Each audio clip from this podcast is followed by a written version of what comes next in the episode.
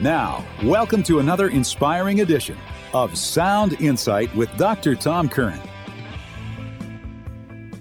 Good morning. Welcome to Sound Insight. This is Tom Curran. It's great to be with you. Wow, I've got a couple of amazing events to share with you, all coming up in this Sunday on the 10th. And that's an incredible Eucharistic expo and procession with the Blessed Sacrament right in the heart of Spokane. And then just a few days later, later in the week, is an exclusive screening of a movie about Mother Cabrini in Coeur d'Alene. So amazing things happening in the area. And I'll tell you about them and much more. Hey, this is Dr. Tom Curran, the host of Sound Insight, but also a realtor serving wonderful folks like you in the state of Washington and in Idaho. I've had the privilege and pleasure of helping dozens of families in the last 2.5 years discern and find a strategy, a path, and a plan to help their families find a whole new life in eastern Washington and northern Idaho. If I could be of service to you in that, I would love to. Please reach out. DrTomCurran.com, DrTomCurran.com. Hey, welcome back to the program. Let's pray. I, again, got some really beautiful things to share with you, and not only about these upcoming events, but I also want to bring you up to date on some things happening in my own life that I think are relevant to yours, including my promised answer. I got some contact from some folks who listened to my program where I was talking about parenting the digital generation, and I did a really wonderful job of laying out all the problems. And I said, I have a solution. There is a solution. And I'll tell you what the solution is. And I ran out of time. And the next day I started talking about fasting. Now, fasting wasn't the solution, though, in truth, fasting is part of the solution. But that wasn't the solution that I was talking about. So I will also go into that today. So lots of great stuff happening, but let's pray. In the name of the Father, and the Son, and the Holy Spirit. Amen. Lord our God, we love you. We thank you for sending your Son, Jesus, to die on the cross for us. Lord Jesus, we truly desire to know you and love you and serve you well. We want to honor you with every bit of energy that we have today. Lord, we don't always know how to do that well, and we fall short every day as well. So we do ask for mercy. We do ask for the gift and grace of your Holy Spirit to give us strength. Lord, we do love you. Help us to love you more. And we make this prayer in Jesus' holy name. Amen. In the name of the Father, and the Son, and the Holy Spirit. Amen. Well, exciting day around the Curran home. We have the 6 kids away, right? They're all away at school. You've heard me talk about that. We actually had a really neat Sunday check-in where all my kids that are out of the home, that's the oldest 6, they're all in school, 5 in college and 1 in beauty school. They had a chance to come on and give an update on how things were going. We used to call that happy saddies in our house. We'd go around the dinner table and say, okay, what's a happy and a saddie of the day? Well, my 23-year-old, our oldest, Mary Grace, was like, can we please not call them happy saddies? Can we call them highs and lows? It accomplished the same thing, but it just sounded a bit more adult. And so we did. We called them highs and lows, and it was neat to experience one of the ways that there's a gift to be had on the internet, that the internet connected us in the digital world. I mean, we used Zoom, easy enough, and everybody eventually was able to connect in, and we were able to see each other and interact together and have that sense of live contact together. That was really beautiful. Carrie came up with the idea. I had said I was going to be sort of following up with these guys to support, encourage, and hold them accountable. And sure enough, it was a brief chance to do that, but it was also just a chance to experience the joy of being together again in a different mode, literally in a different world, in the digital world. It wasn't in the real world. It was in the digital world where we were all meeting. So, and please note again that I shared support, encourage, and hold each other accountable. I'm kind of sad to say, here's a sadness. So Father Jeff Lewis and I recorded a program last Thursday, and Father Nagel was going to be on the program as well. But one of the pieces of equipment that connects my little humble studio here in my home in Spokane Valley back to the main studio in Kirkland, Washington, so that's 280 miles away, is this Comrex device, and twice for no apparent reason, it didn't work, and this was the second time, and it routinely works, and I don't change anything, and for some reason it just didn't work. And unfortunately, Father Nagel had to leave. He couldn't wait any longer, so we missed that. So Father Lewis and I did a program together, and it was a really good program. It was very, very interesting. I had a chance to ask him some questions about the seminary and priesthood and Exodus 90 because of a fellow that I had met when I was out at Franciscan University. I went to a gathering of alumni. I'm not an alumnus of Franciscan, but Carrie is, and so I was invited as well. I was representing, and I met a man who is on the faculty, not a priest, a layperson, who has an advanced degree in theology, and he is on the formation team or teaches theology at Mount St. Mary's in Emmitsburg, Maryland. It's considered one of the sort of leading conservative solid seminaries in the country. And we started getting into all kinds of really interesting themes about priests who bump into a crisis around 7 years in or 10 years into their priesthood, in that range. And so I was asking Father Lewis about that and what was the source of this crisis and why would these men end up leaving, and that led us into a conversation about accountability, but then broadening that to support and encourage as well as hold accountable, how all three are needed. And so, I don't know, I just brought that up because unfortunately what ended up happening was we recorded that program on my main computer, and then later in the day, on Thursday, Carrie and I sat down to record a program, and she moved the power strip that had different, cords plugged into it, including my main computer. And for some reason, the main computer's plug was a little bit loose. It just jiggled a little bit. And my computer shut down and it wouldn't start up again. I'm like, what? What's going on? Why won't it start up? And so I changed the cord. I changed the plug. I changed the outlet. I tested them. I opened the thing up. I called the guy who made the computer for me. He brought me through all kinds of different sort of diagnostic things to try to get the power back on. And he's like, seems like something got shorted out. And so there's this wonderful program that Father Lewis and I did, and it's trapped on a hard drive on a computer that doesn't work. So I've got to pack that computer up and send it off to Mississippi. And so it's probably going to be, I don't know, a couple of weeks anyways, but we will get that program out because Father Lewis, man, he was hitting home runs. It was a really interesting program. And I'm sorry that I had, two technical, unexpected technical glitches in one day. And so sadly, my computer is still kaput, and I am now recording this. I had to reset everything to actually record on my laptop computer. So, wow, there we go.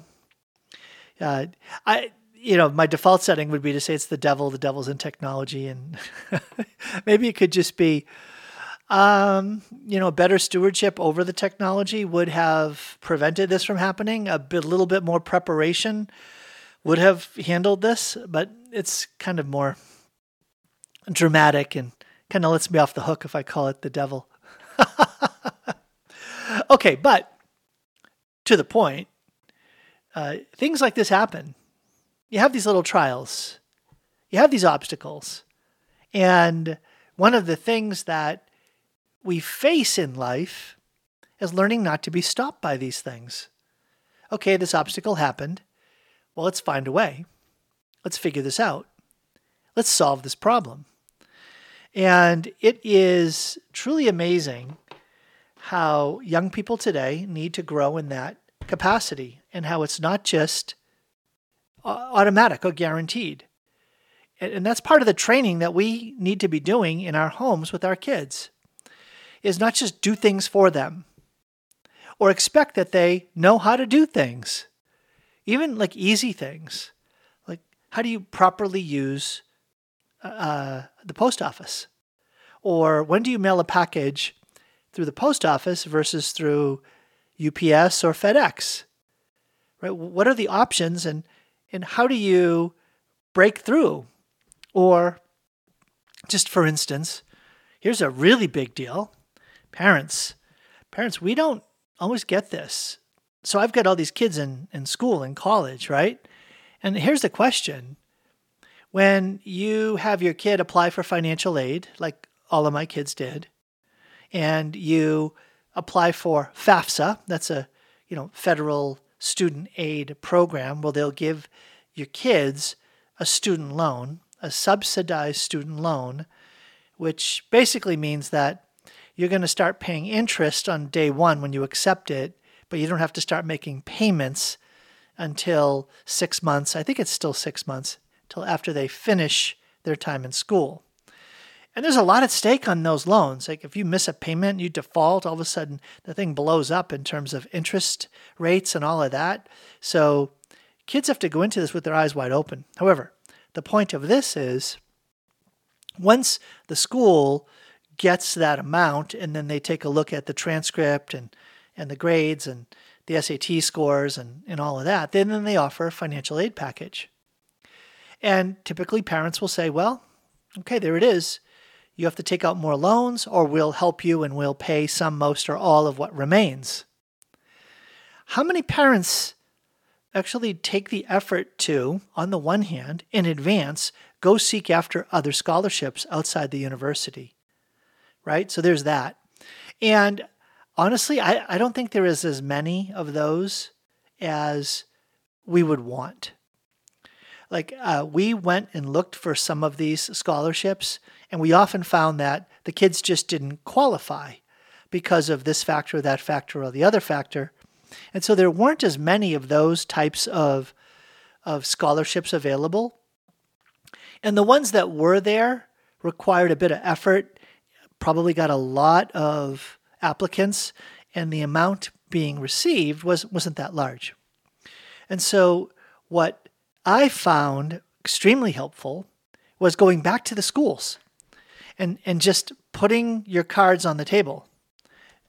Frankly, it's just a bit of negotiating and sharing with them, look, I'd love my kid to go to your school, and thank you for this wonderful package that you've given. You see how they've applied for a loan, but we have a gap. We've got a bit of a gap here between what we can really afford to pay and what you're offering in scholarship. And so we've got to figure out, can we make this work? Because if we can, that's great. We really want our kid to be full-time on campus, benefiting from the blessings of being there and being able to take classes in person. But we do have a next best alternative. And the next best alternative is they live at home, they go to a community college, they finish a couple of years, either getting an AA or complete a lot of the general requirements that are part of your program. And we'll save tens of thousands of dollars. And then we'll come back as a junior and senior and finish the core requirements. So we have a next best alternative. And we know that that's only going to cost us X number of dollars. Now, we'd rather have them go there to be with you in the school, but you're going to have to march towards us a bit more. You're going to have to help us out a little bit more. And so, believe it or not, in being authentic and real with what you want, but what your situation is, and the fact that you do have an alternative, schools will step up. Schools will step up. In fact, my oldest daughter, She's not a Franciscan. She's at George Fox in Newberg, Oregon. She's living with these missionaries and experiencing a beautiful sense of Christian community, but goes to that school, and she's a senior, and they gave her a wonderful scholarship, and she did the FAFSA, and there was still a bit of discrepancy here. And so I said, well, let me call the financial aid officer. I called her, and she said, sorry, you missed all the scholarships there in the spring. I said, there must be a bucket of money that you guys have available to help folks in need. And she said, no, I'm sorry, we don't. And I said, well, who's your boss? Can I talk to your boss? She said, well, let me bring your situation to my boss, and I'll let you know. So I didn't hear back from her for several days. So I reached back out by phone and email. And she sent me back an email and said, I checked into all these options, and unfortunately, there's nothing else we can do. So sorry.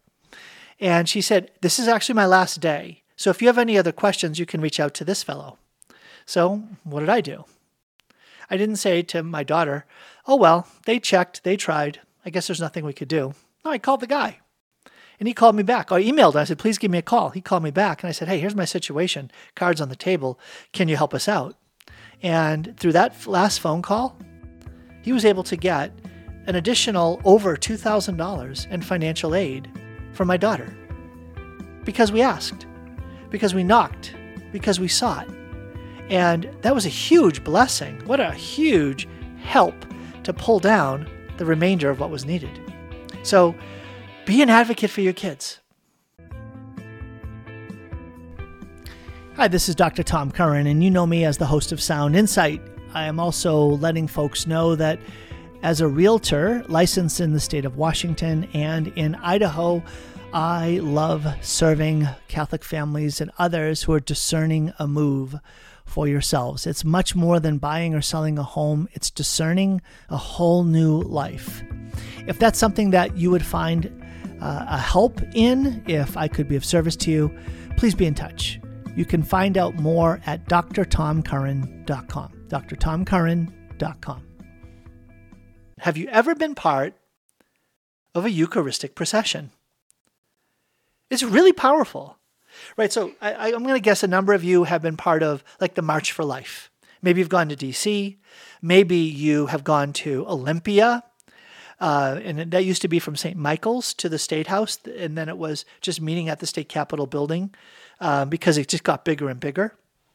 And then here, there was a procession that goes from their own March for Life here that goes from the cathedral, and then you go down to the Riverfront Park, and there's a speaker, and then there's a march that goes around several city blocks and back to the park. Well, that's really powerful because what are you doing? You're a public witness. You're being a public witness. You're taking a stand. You're being a visible light to the wider community about the gospel of life, about the sanctity of human life, about the fact that what's at stake in abortion is a baby inside his or her mother's womb, and the horrific damage that happens to the mom and others that are involved. We need to put an end to this slaughter of innocent human beings and the tragic results that come from that. But have you ever been part of a Eucharistic procession? It's really powerful. It's really beautiful.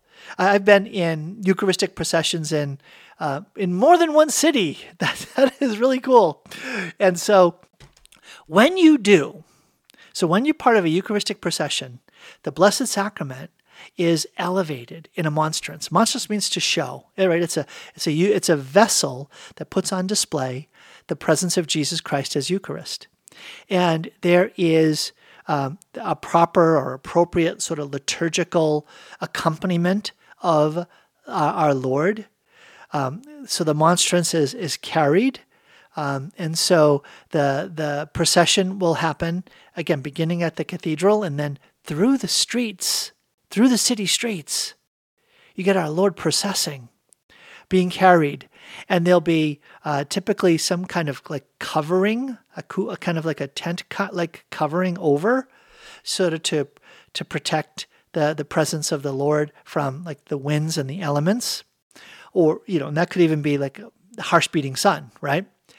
And then you'll typically have several altar servers and the bishop or a deacon and they'll typically be a thurifer carrying a thurible, that's the incense, and then there'll be hymn singing, and then you follow behind. And so it's like a caterpillar, right? This long caterpillar of people that are moving along. And what keeps you connected are two things. The first is, I'm in line here because I too am a follower of the Lord.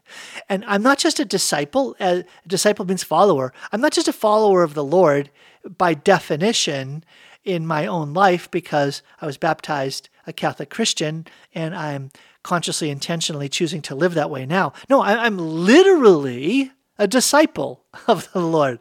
I'm literally following the presence of the Lord.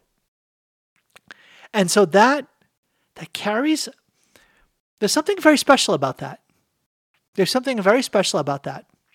And then part of what's special about that is not just something that happens inside of you, right? Because when we've done this, Carrie and I, we've done this as a family. And so our kids are like, what are we doing? Why are we marching? Why are we following after the Blessed Sacrament? Well, if your family or you have any sort of devotion or connection to Eucharistic adoration, this becomes a very special thing.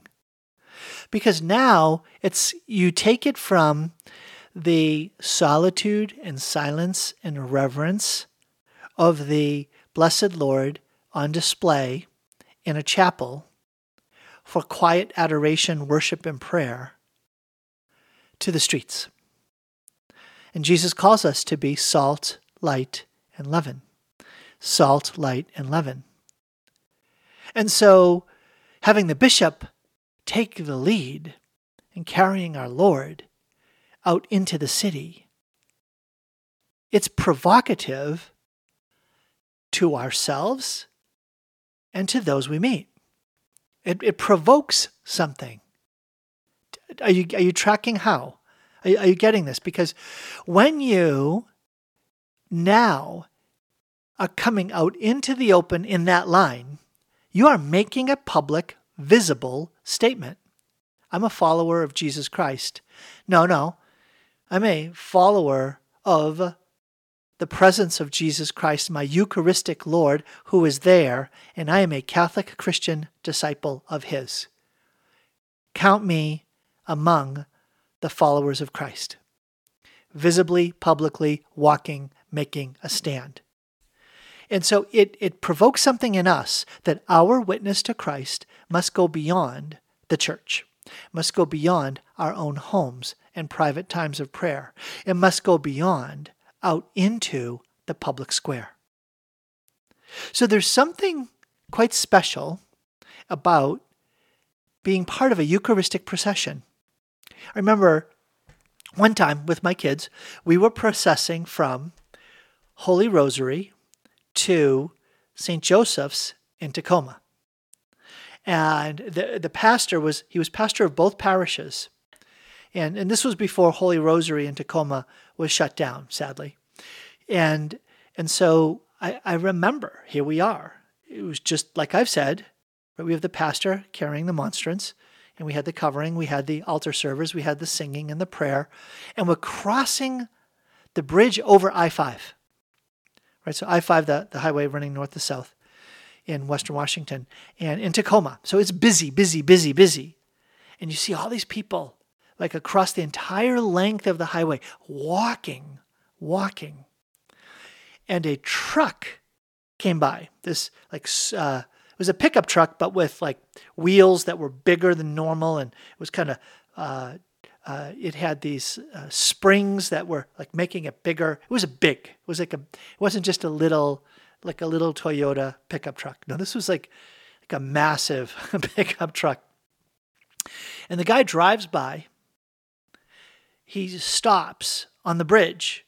Like there's not a lot of cars here. He stops. He turns around. And then he peels out.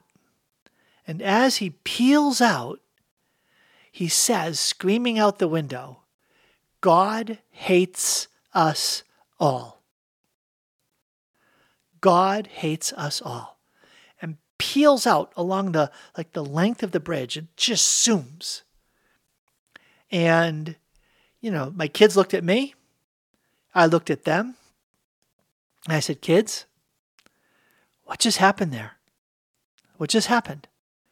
And they're like, I don't know, Dad. Tell us what just happened. This is like out of control. This is off the hook. And I said, that guy just got on our radar screen. That guy just got on our radar screen. What are you talking about, Dad? We are going to pray for that guy. Let's pray for him right now. And let's keep him in our prayers. Because this guy, when he got up that morning, he was driving that at that time of day along that road and just happened to come by this procession of the Blessed Sacrament. He saw the Blessed Sacrament. He saw all of us walking.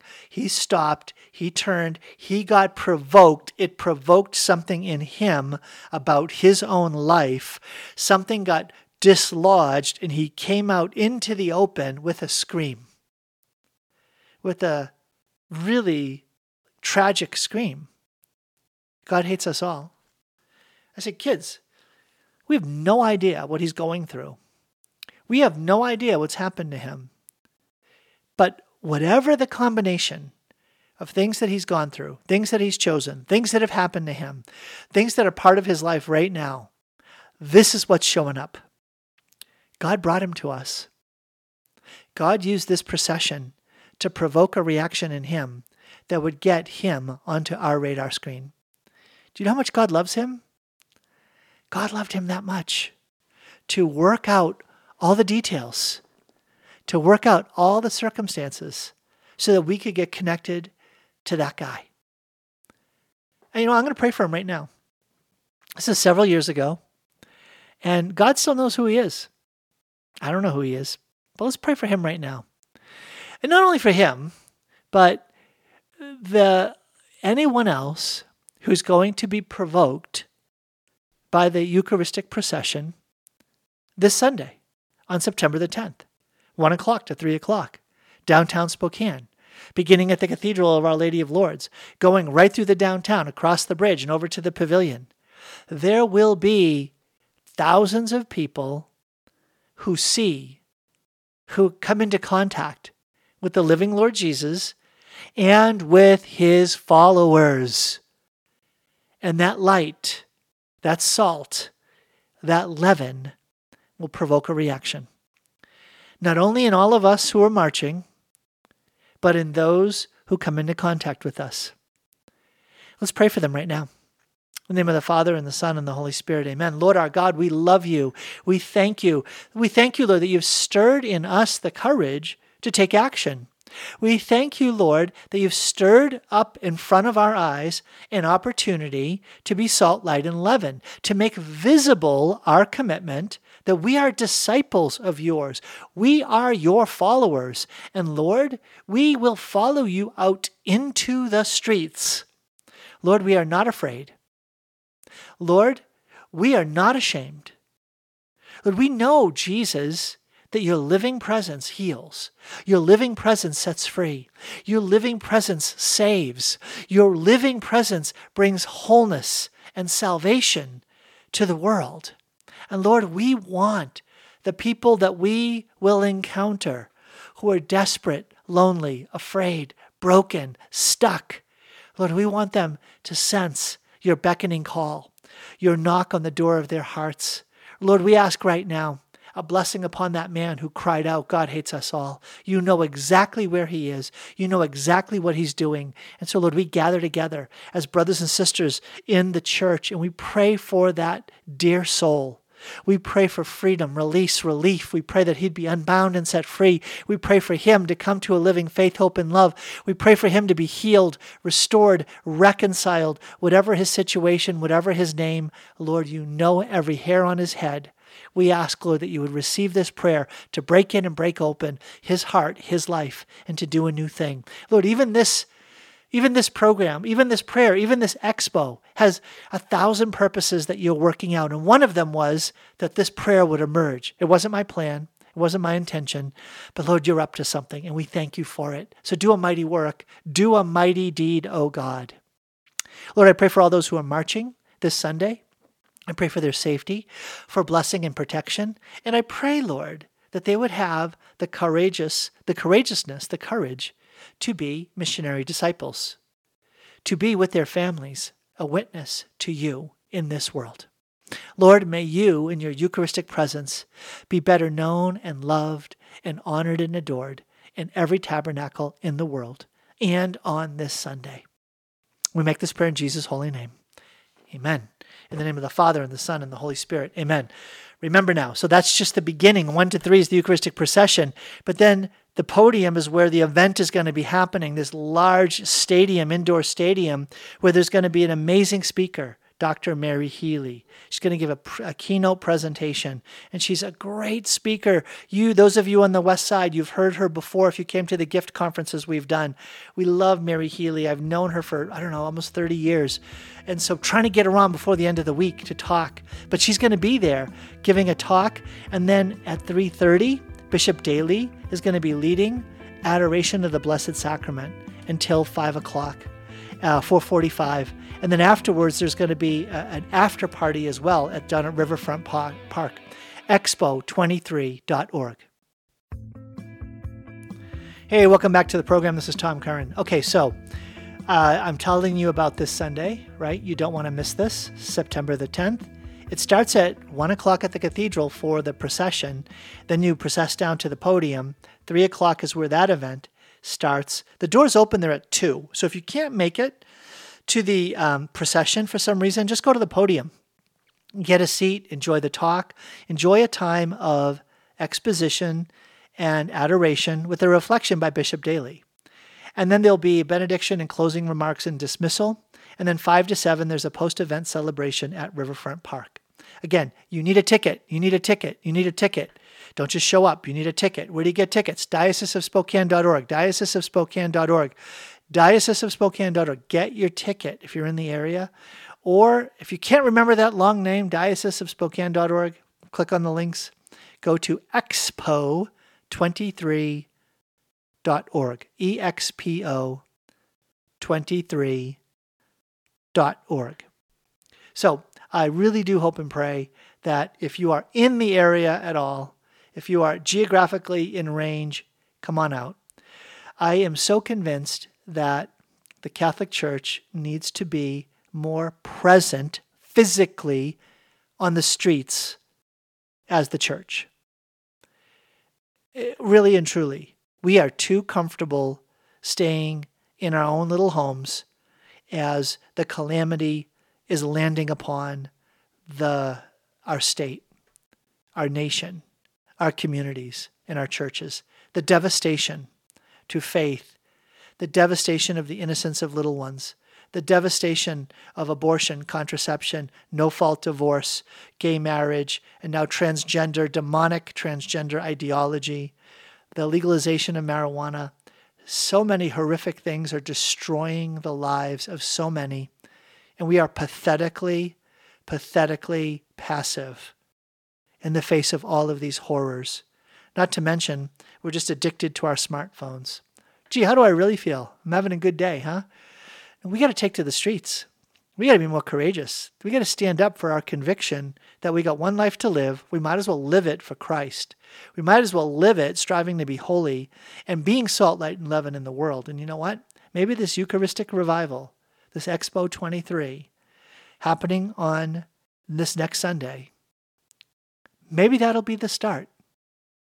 Maybe seeds will be sown into our hearts and lives, and something will stir, and we'll see a true revival, not only of our own love of the Eucharist, our own commitment to meeting the Lord and having a profound life-changing encounter with Christ, but being different in the world, being different with those who are in desperate need.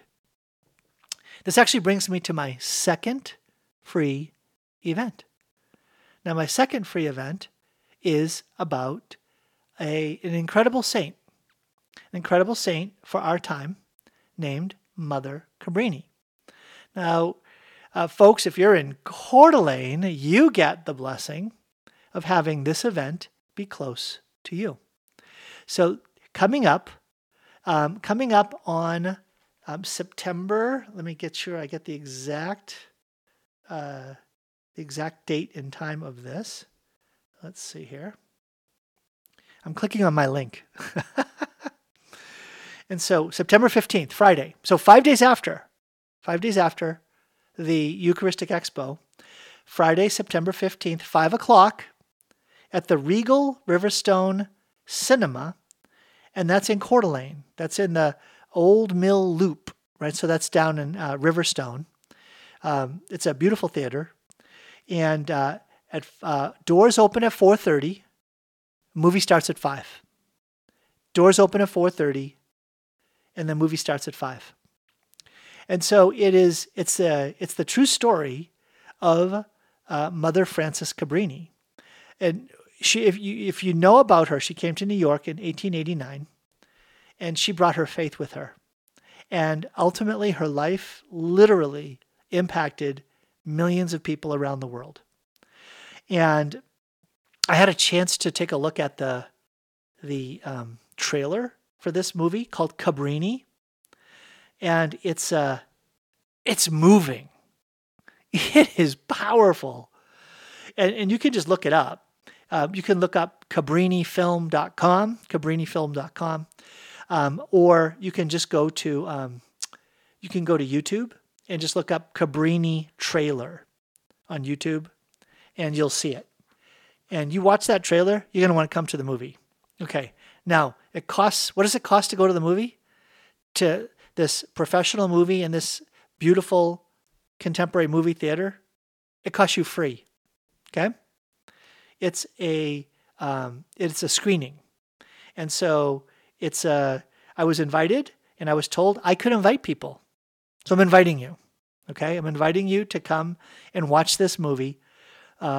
And by the way, the movie is being made by the producer or director. Sorry, the director who made Sound of Freedom, right? You saw that movie with Jim Caviezel and Bella. You remember the movie Bella, that was such a hit. So Alejandro Monteverde, he was the director of this movie. It is not one of those B movies. Sometimes you'll have Christian movies that you kind of feel like kind of grimacing a little bit, like, okay, this is a bit of a B movie. That is not the case. Okay, so this is a little more challenging because it's an invite-only RSVP. And so here's what I'm going to have you do. If you want to come, I'm going to start spreading the word. Okay, so there's only 300 tickets, and I've already started to spread the word, and I'm going to be sharing this in several ways. So if you want to come this Friday, September 15th, 4:30 doors open, 5 o'clock, Regal Riverstone in Coeur d'Alene. I'm going to post it on my Facebook pages, and you can click on the link and you can reserve a ticket. It's free. And you're going to meet, there is going to be a couple of the producers of the movie at the screening. That's really cool. That is really, really cool. So the movie's coming out in the spring. So this is like an advance showing, a pre-release screening. So I love that. By the way, do you know who you're going to be with? A bunch of fired up Catholics. And what are you going to be fired up about? Well, this saint who did what? Who ministered to the rejected immigrants, mostly Italian, in New York City in the late 1800s. I mean, this woman lived an incredible life. You talk about salt, light, and leaven. You talk about getting out into the world. You talk about having courage. You talk about pushing through with the grace of God, having no fear. We need a Mother Cabrini today. That's what we need. And so when you go to a movie like this with a bunch of other fired up Catholics, you know what you're going to do? You're going to get fired up. You're going to get fired up to live a life that is salt, light, and leaven. That's why I'm excited to come to the movie and be at the movie. Now, if you're not connected with me on Facebook, if you're not connected with me, go to my website, mycatholicfaith.org, and just connect with me there. You can just connect with me, mycatholicfaith.org. Just send me a message. There's a way to message me there, and just say, please send me the link. Please send me the link where you can get your free pass. And you can get as many as you want, as many passes as you want for your family until they run out, okay? So I'm giving you fair warning, all right? It's Wednesday. No, wait a minute.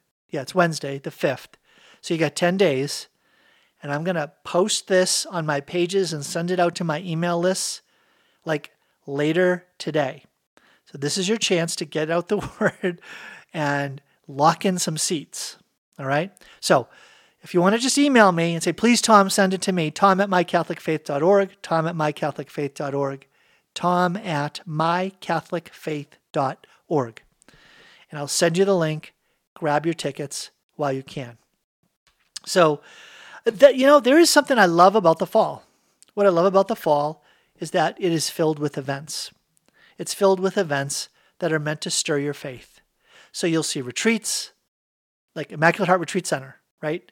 How many times am I pointing you to these amazing retreats they're having there? And I got to have Sister Eucharista back on to talk about some more upcoming retreats. I heard some amazing things about some of the retreats that I've been able to have the guests on to talk about. And so I'm excited to have her back on. But there are conferences. I'm going to be on the West Side a couple of times in the next month, speaking there. So you'll be hearing about those things as well. It's a time to awaken our faith, brothers and sisters. Hey, welcome back to the program. This is Tom Curran. I'm excited about today. I'm excited because my technology is working. Say a prayer. I've got one computer down and one piece of technology down that connects me back to Sacred Heart Radio. So, and I'm telling you, it's a time of big discernment, right? With only 3 kids back home, it's a time where I'm really, really, really trying to discern more wisely that the increased capacity, the increased time that the Lord's given me, to use it for His purposes. Using it for His purposes. So that's what I'm interested in doing. In any case, so I am, I'm excited as well to today, this morning, say a prayer. I am dropping off my daughter, who's a freshman, at the Chesterton Academy of Notre Dame. And so she's going to be a freshman there. And so you've already heard that my junior and senior at Franciscan, they finished high school early. Well, my freshman is at the Chesterton Academy of Notre Dame, and today's her first day. Today's a day for freshmen. And so say a prayer for them. They are as big as they've ever been, over 100 students, which is amazing. It's one of the largest Chesterton academies in the country, and it's only 4 years old. And what it really is it's a sign of what God is doing. God is, again, gathering families together who have a strong sense of being intentional about living their Catholic faith to say, we need to walk together. We need to cooperate and collaborate and get our kids into an educational environment that will foster flourishing in their Catholic faith. This is not the case at typical Catholic high schools. Typical Catholic high schools, diocesan Catholic high schools, are places where kids' Catholic faith goes to die. That's the expectation.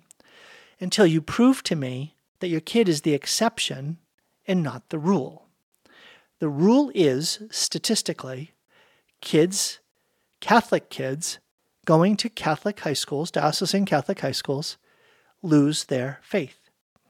Or they end up having a twisted version of Catholic faith that you'll especially find at Jesuit Catholic schools.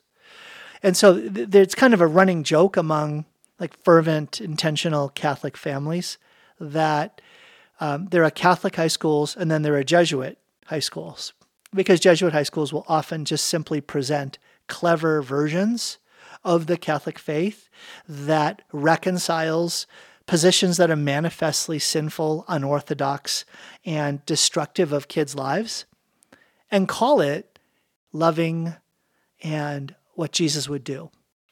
And it's just terrible. It's a terrible thing. So many kids have lost their Catholic faith and have just become toxically impacted by smartphones, by the internet, because This is the reason why, one of the biggest reasons why, Catholic schools that are just open to take in anybody end up taking in the majority of kids who have smartphones as an essential part of their lives. And that means they have these portals of pollution that pollute their minds and their hearts against the Catholic faith. It just does. It's not even a question. There's no way to argue against that these portals of pollution known as smartphones pollute the minds and hearts and spirits of the kids who have them, the great majority. Until you, again, prove to me that it doesn't, they just do. And you heard me talk about the incredibly damaging effects that it's destroying marriages, it's destroying children, it's destroying the turning of boys into men, the turning of girls into women. It's destroying community. It's destroying the capacity for debate and dialogue. It's destroying our capacity to go deeper in our relationship with God. Other than that, smartphones are great. I don't mean to be snarky, but it is such an important, desperately needed clarion call to make to the world that we have to find a solution, because the typical solutions don't work. Like, just monitor and manage your kids. And the answer is good luck, because not only will your kids often disappear in their rooms and become isolated and depressed and anxious and all these other things that I talked about, but even if your kid doesn't, if your kid has friends with unmonitored, unmanaged smartphone and internet access, then your kid is just as polluted. Call it secondhand smoke. They're being as polluted, almost as polluted, as the kids they're hanging around with. That's just happening. Okay, so I brought all that up in my program last Thursday. So what's the solution? Tom, you said there was a solution. What's the solution? Well, the solution is places like the Chesterton Academy of Notre Dame. Because not only is it the case that the Chesterton Academy of Notre Dame has a no smartphone policy, leave it in your backpack, leave it in your car, leave it at home, but there's an attempt to build a culture. Let me say this again out loud, an attempt to build a culture in the school that diminishes, dissolves to nothing the question, why don't you have a smartphone? To the question, why do you really need a smartphone? Why are you on those social media platforms? Now, I'm not saying that the typical teenager is going to say it like that, but I will tell you that it is a real thing and not just a theoretical thing, that you can have your kids in schools where the majority of high school kids that they're with either do not have a smartphone, or if they have a smartphone, it is meaningfully managed, and these kids are not spending time, effort, energy, focus, and attention on social media platforms like TikTok, YouTube, Snapchat, and Instagram. They're just not. That these kids are living life together. They're outside playing games. They're inside playing games. They're playing sports. They're doing fun activities. They're doing many things, but they're not wasting their lives on these portals of pollution. It is really a thing. But here's the thing.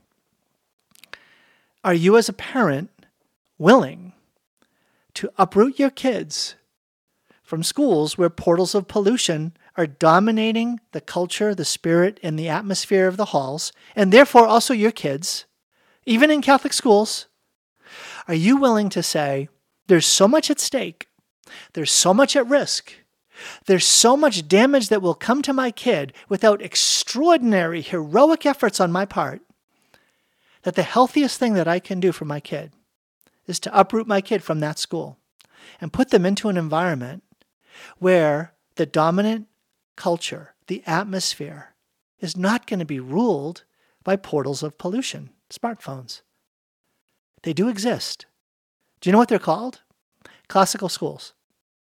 Classical Christian and classical Catholic schools, classical liberal arts schools, like Coeur de Christ in Coeur d'Alene, like the Chesterton Academy here in Spokane, like the Oaks, where my kids were, and I still have a couple of kids there, like St. Charles, the the diocesan Catholic grade school that became classical, and a bunch of families fled, and a bunch of families came. Again, you're seeing the intentionality that is connected with sending your kids to a classical school, like the Aquinas Classical Academy in Bremerton, and the grade school beneath it, led by Father Lappy at Our Lady Star of the Sea. When your kids are in these kinds of schools, they are not going to face the same pressures, the same questions, the same embarrassment of saying, why don't you have a smartphone? Or why do you have a smartphone that doesn't connect to the internet? Why do you have a smartphone? Why don't you have an Instagram account? Can you imagine what it would be like for your kid not to be pressured, anxious, depressed, drawn towards drugs, impacted by nude photos being sent to them, impacted by constant reference to and concern about your kid's time on these devices? I've never met a parent who has said, I wish my kid spent more time on their smartphone. I wish my kid was spending more time on video games. Never, ever, ever. But I meet routinely, probably daily, parents who are saying, I feel powerless. I don't know what to do to get that phone out of my kid's hands, to get my kid off the laptop, off the screen, off the video game, because everyone else is there, everyone else has one, and I just feel like I have to go along to get along, and I want my kid to be socially embarrassed. You have an option. Uproot the kid from that place and send them to a classical, Catholic, or even Christian high school. It's an option. It's hard. It's heroic. It's sacrificial. But you're going to save your kid's life. You're going to save your kid's faith. You just are. If you're not convinced, come and see.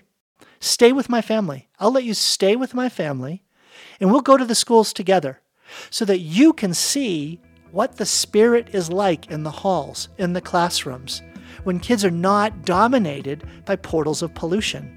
There's so much at stake. You talk about time for heroic, courageous action on the streets. How about heroic, courageous action in our homes regarding our own kids' lives?